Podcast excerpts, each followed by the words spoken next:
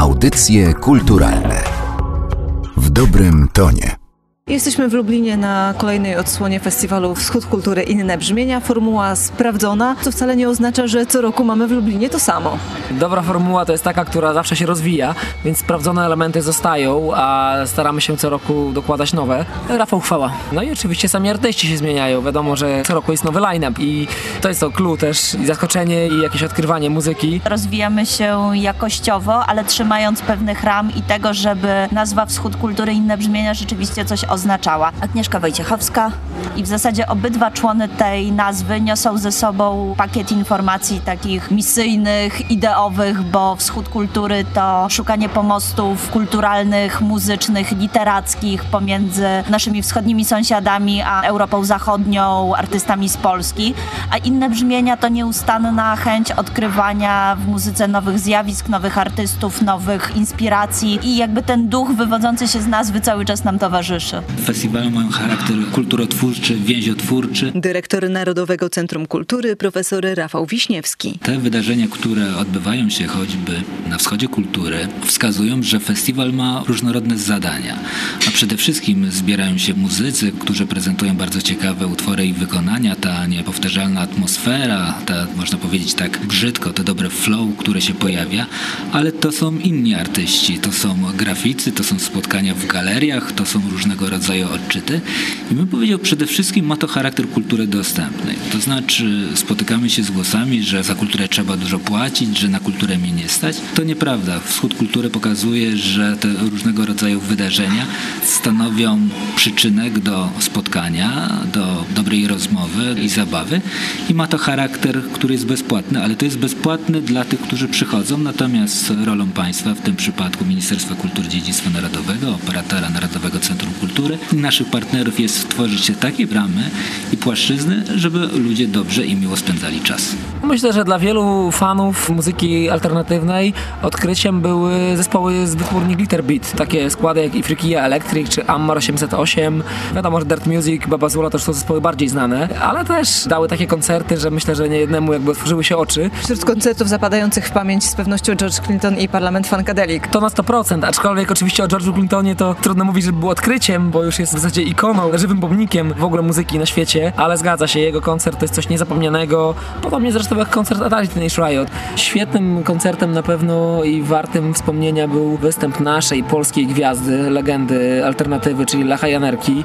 Dawno nie widziałem tak mistrzowskiego wykonania i to wokalnego, instrumentalnego. No i dla takich chwil warto robić też festiwal. Dla wielu osób e, myślę, że odkryciem albo przynajmniej takim pozytywnym zaskoczeniem na pewno będzie występ Sola Williamsa. Ci, którzy znają go z dokonań literackich, zderzą się w Lublinie z nim jako muzykiem.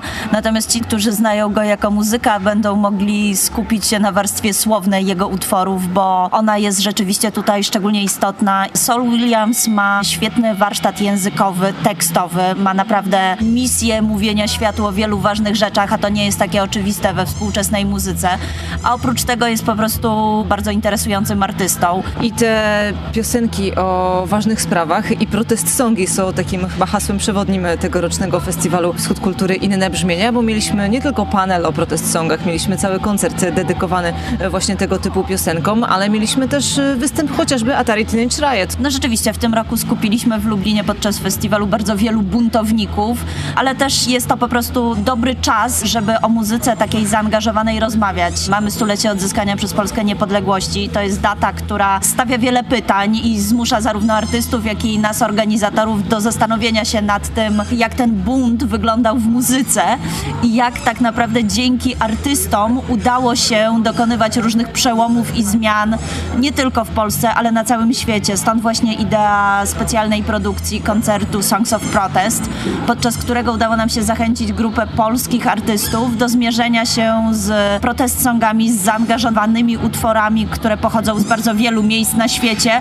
i podczas koncertu na festiwalu była premiera tego wydarzenia. This is the ministry of defense.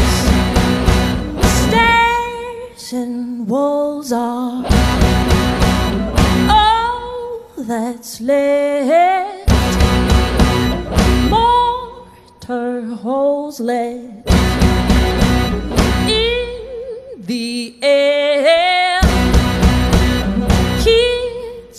the same thing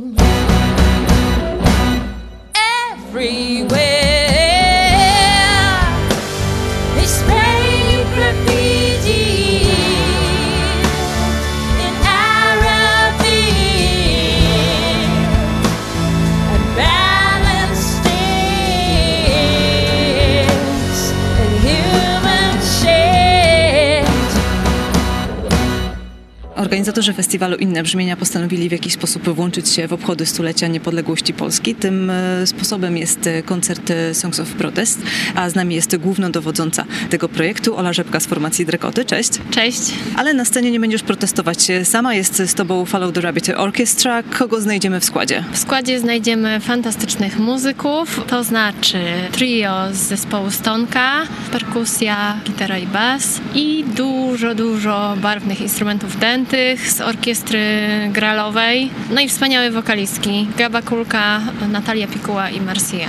Podczas wczorajszego panelu poświęconego protest songom, a właściwie ich brakom we współczesnej e, muzyce, prowadzący odnosili się do ważnych dla siebie piosenek i zwracali uwagę przede wszystkim na polską scenę punkową i hardcore punkową lat 80. i 90. U was e, nie tylko polska scena i nie hardcore punkowa. Ja bardzo żałuję, że mnie nie było wczoraj na tym panelu, bo ja się nie zgodzę z tezą, że współcześnie brakuje protest songów. Myślę, że koncert będzie tego dowodem, bo właściwie chyba w przeważającej większości to będą jednak utwory współczesne. Na przykład utwór Screenshot zespołu Swans Myślę, że bardzo ważny. Jest takim mocnym protestem, takim mocnym znakiem tego koncertu. Będzie The Ministry of Defense, PJ Harvey, będzie Born Free, MIA, White Rabbit, Little Boxes, Marvin Reynolds. Z polskich właśnie, Gaby Kulki, Kruche. To jest trochę, znaczy przypadek, no, że Gaba akurat śpiewa dzisiaj na tym koncercie, ale jakby dla mnie to jest ważna piosenka, jak ją usłyszałam pierwszy raz. No myślę, że to jest jak najbardziej współczesny protest song, taki bardzo mocny znaczeniowo. Będzie też ciekawy utwór, taki mniej znany zespołu Republika, Fanatycy Ognia i Izraela w hołdzie Duchowa Rewolucja. I jako intro chciałam trochę przełamać piosenkową formę protest songów. Jako intro zagramy fragment czwartego kwartetu z Symfonii Kameralnej Szostakowicza. Dla mnie to jest bardzo ważny też kompozytor i pamiętam, że jak byłam mała, to wydało mi się dziwne, że ktoś, kto komponuje nuty bez tekstu, bo wiadomo, w tekście mówionym można zawrzeć różne treści, ale że muzyka sama może mieć taką siłę też, że może walczyć z systemem. Ja z racji też tego, że zawodowo poza graniem zajmuję się uczeniem dzieci, sama mam małe dziecko i widzę, jak ogromny wpływ ma obcowanie z muzyką. I na przykład wielkim błędem jest to, że kilka lat temu rytmika, czyli jedyne zajęcia sensowne muzyczne, została wycofana po cichu z przedszkoli. To jakby się wydaje w ogóle odległe dosyć od dzisiejszych działań, od grania, ale tak naprawdę to jest bardzo blisko, bo jeśli ktoś nie wynosi muzyki czy obcowania z muzyką z domu, to właściwie ma bardzo małe szanse, że gdziekolwiek się zetknie z czymś wartościowym. I to mnie boli. Jest o tym jakiś protest song? Myślę, że powstanie.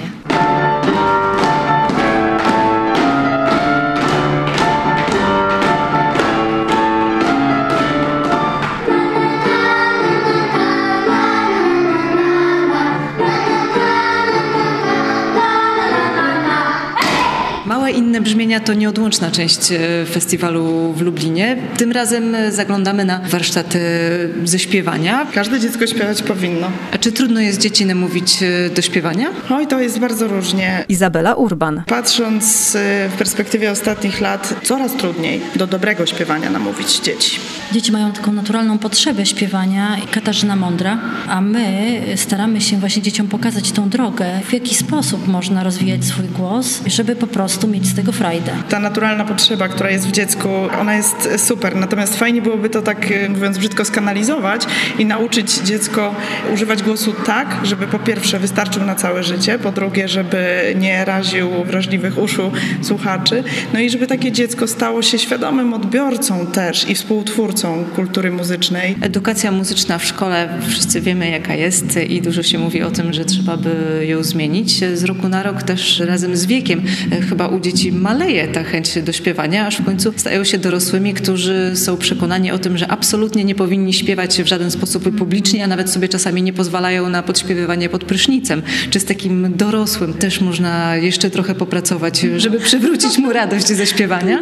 To jest sprawa bardzo trudna. Ja w swojej pracy mam też styczność z ludźmi w różnym wieku, koleżanka również. Najfajniej byłoby, gdyby każdy dostał dobrą bazę w tych najmłodszych latach.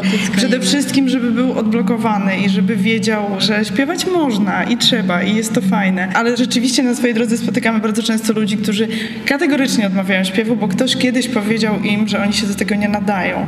Jasne, są bardzo zróżnicowane poziomy tego, jakim kto talentem został obdarowany, ale do pewnego momentu można człowieka nauczyć śpiewać i mieć z tego radość. Jedną z niewielu okazji, kiedy faktycznie słychać Polaków śpiewających churalnie są na przykład festiwale czy koncerty. Każdy wtedy albo większość zgromadzonych próbuje wyśpiewać swoje ulubione piosenki razem z artystami. Czy zdarza się paniom przysłuchiwać, jak to śpiewanie w tłumie brzmi? No mamy tutaj pewnego rodzaju właśnie spostrzeżenia na ten temat, ale dobrze, no niech ludzie śpiewają. Niech śpiewają, niech starają się i może wtedy pozwólmy im właśnie na wyrażanie tych emocji. Za kilka lat uczestnicy małych innych brzmień będą już stanowili nieco bardziej wyedukowaną publiczność. Mamy taką nadzieję bardzo sobie i oczywiście wszystkim dookoła tego życzymy. Nie bierzemy tak powietrza przed śpiewaniem, zakazuję tego, bo tu się strasznie dużo napięć robi. I tutaj szyja się robi napięta i wszystko to będzie zaraz boleć, tylko robimy takie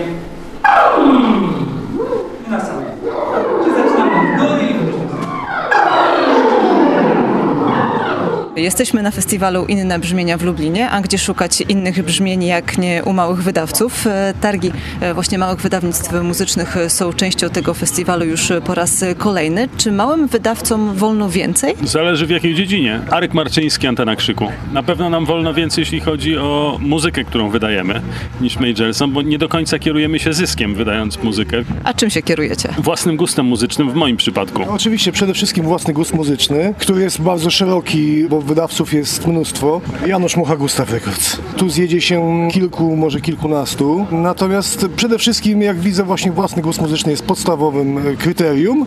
Oczywiście jakieś tam zawsze oczekiwania sprzedaży muszą być wkalkulowane w to, ale to nie jest podstawowy warunek wydawania muzyki. A czy zdarzają się naciski kolegów, e, którzy grają w różnych zespołach, bo pewnie łatwiej im jest bezpośrednio udać się do znajomego, który prowadzi małe wydawnictwo muzyczne, niż próbować wywierać jakikolwiek nacisk na Majorsa? Osobiście nie ulegam takim naciskom, choćby dlatego, że mam plan wydawniczy na rok do przodu w tej chwili, więc choćby nie wiem, który z moich kolegów przyjechał i próbował nacisnąć nie wiem, który guzik, to nie uda mu się namówić mnie do wydania czegoś, bo po prostu nie jestem w stanie wydać więcej płyt niż te, które mam zaplanowane. Naciski się zdarzają od znajomych, bo jesteśmy w tej branży długo i znamy się z muzykami, z innymi wydawcami i oczywiście jesteśmy namawiani przez jednych, drugich do wydawania płyt i naciski są jak najbardziej w porządku i są fajne, bo to znaczy, że komuś zależy na tym, żeby ta płyta się gdzieś ukazała.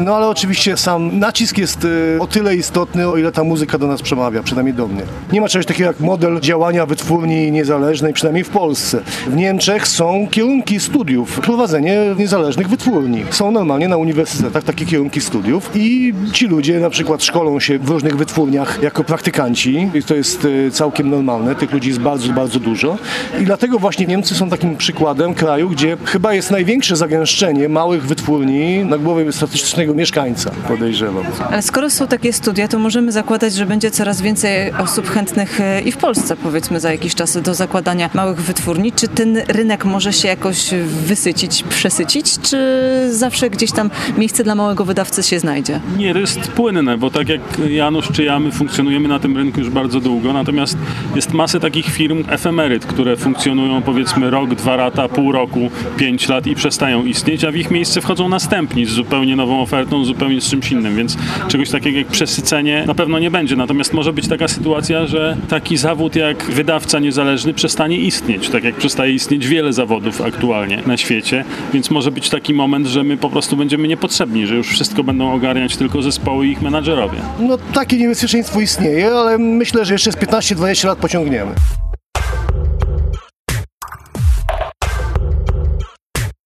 Podczas festiwalu Inne Brzmienia organizowane są m.in. warsztaty dla branży muzycznej pod hasłem Music In.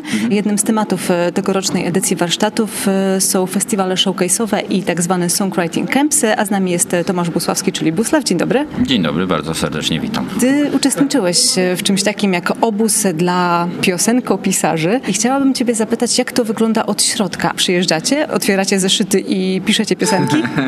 No te czasy są trochę inne niż kiedyś. Oczywiście te stare metody jeszcze działają, ale no jednak technika poszła na tyle do przodu, że można naprawdę w taki dość mocno produkcyjny sposób podejść. To po prostu się spotykamy. Tak naprawdę to nie chodzi o technikę, to chodzi o spotkanie ludzi. To jest kwestia tego, że nagle się pojawia motyw, nagle się pojawia jakaś myśl, albo ktoś miał jakąś myśl w głowie. I mówi, o, a ostatnio coś takiego mi przyszło. Zaczynamy od motywu i nagle jest blok, bo ta osoba mówi, no dalej nie mam. I w tym momencie ja siadam i mówię, a gdyby tutaj coś takiego zagrać. I w 8 godzin napisaliśmy tak piosenkę, w sensie najpierw ułożyliśmy warstwę, która była bazą do tego, żeby móc ułożyć melodię, a potem zaczęliśmy się zastanawiać nad tym, o czym jest ta piosenka. A o czym myśleliśmy ostatnio, co nas ostatnio dotykało, albo jaki temat jest dla nas ważny. I to też jest ciekawe bardzo, bo w tym momencie tworzy się trochę magia, no bo tak naprawdę nie wiadomo, co z tego wszystkiego wyjdzie. I ja szczerze powiem, że ja byłem trochę no, zestresowany jadąc tam, bo myślałem sobie, o, coś sobie przygotuję, coś, jakieś motywy, coś w głowie, żeby nie być tak na goło. I dobrze, że to się nie stało, bo nagle się okazało, że to jest kwestia też jakby mm, mojego poczucia własnej wartości jako człowieka, że mogę wejść do pokoju nie mając nic i jednak pewne rzeczy we mnie drzemią, które mogę oddać. Jeżeli są dwie inne osoby, które mają to samo, to nie ma możliwości, żeby coś z tego nie wyszło. W jednej z grup byłem z estońskim producentem i z brytyjskim songwriterem, a w drugiej grupie byłem z estońskim kompozytorem, trochę starszej daty, i z szwedzkim producentem. Chyba to było losowanie, tak mi się wydaje. Ta druga piosenka, którą napisaliśmy z tym szwedzkim producentem, teraz wyszła jako singiel i wyjdzie na mojej płycie, więc uwaga, można w 8 godzin napisać piosenkę. ja potem się zastanawiałem, kurczę, nie wiem, może jakoś usiądę do tego, jeszcze tekst podorabiam, ale po czasie, który minął, stwierdziłem, że nie, to był ten moment, to była ta chwila i zrobiliśmy tą piosenkę. I to jest chyba najfajniejsza rzecz, że jeżeli się uczestniczy w czymś takim, to być może może powstać właśnie dzieło, które przetrwa dużo dłużej.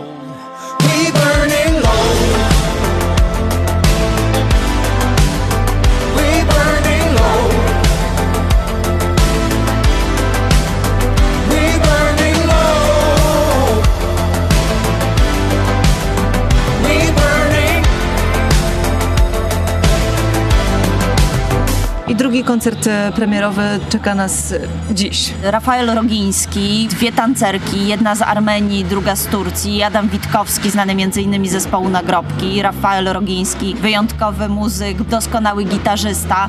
Zaprosił pozostałych artystów do współpracy w duchu takiego tematu, jakim jest kwestia przynależności. Przynależności zarówno w ujęciu bardziej geograficznym, jak i takim mentalnym, osobistym. Podczas koncertu We Are Opening the Gates artyści będą mierzyć się właśnie z takimi kwestiami jak migracje, jak kwestia takiego osobistego poczucia i związku z miejscem, w którym być może się nie urodziło. Też sama forma jest interesująca, bo będzie to zderzenie muzyki i tańca podczas takiego swego rodzaju misterium. I przechodząc od innych brzmień do wschodu kultury, wschodnią Europę możemy podczas festiwalu nie tylko usłyszeć, ale też e, zobaczyć.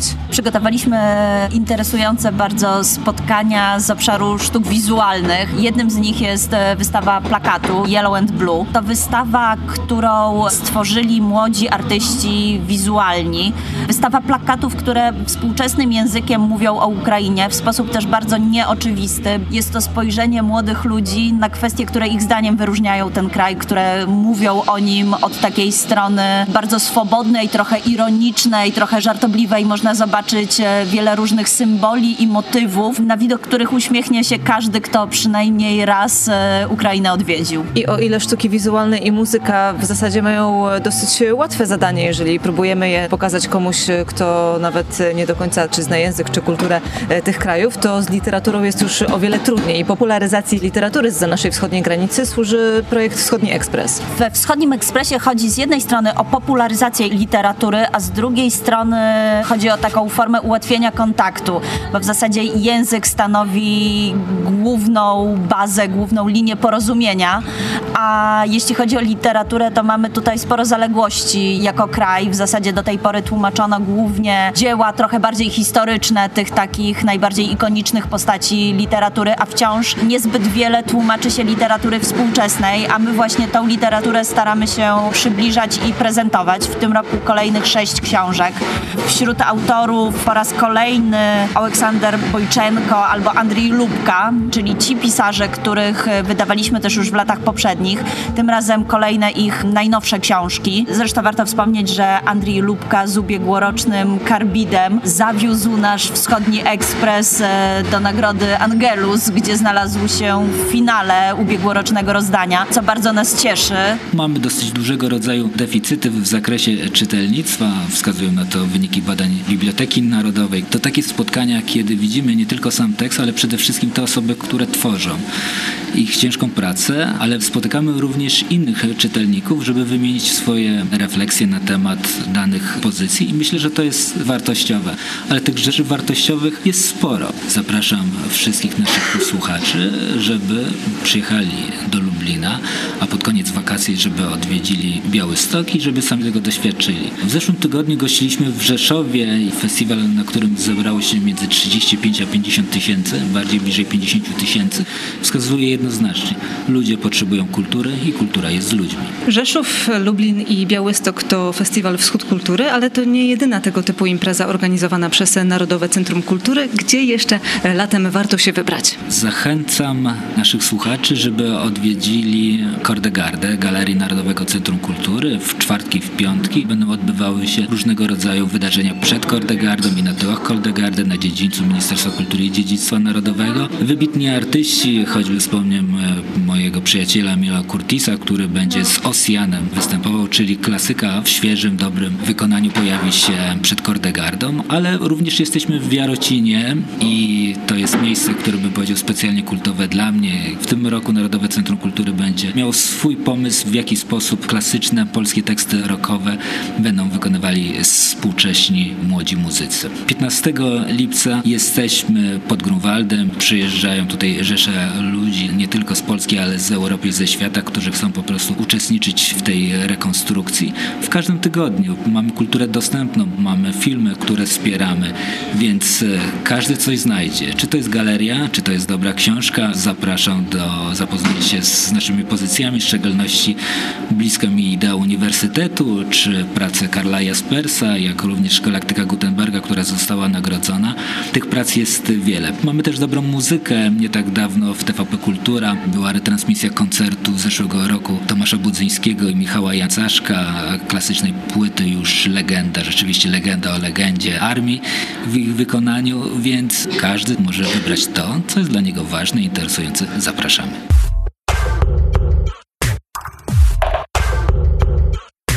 Materiał przygotowała Magdalena Miszewska. Audycje kulturalne w dobrym tonie.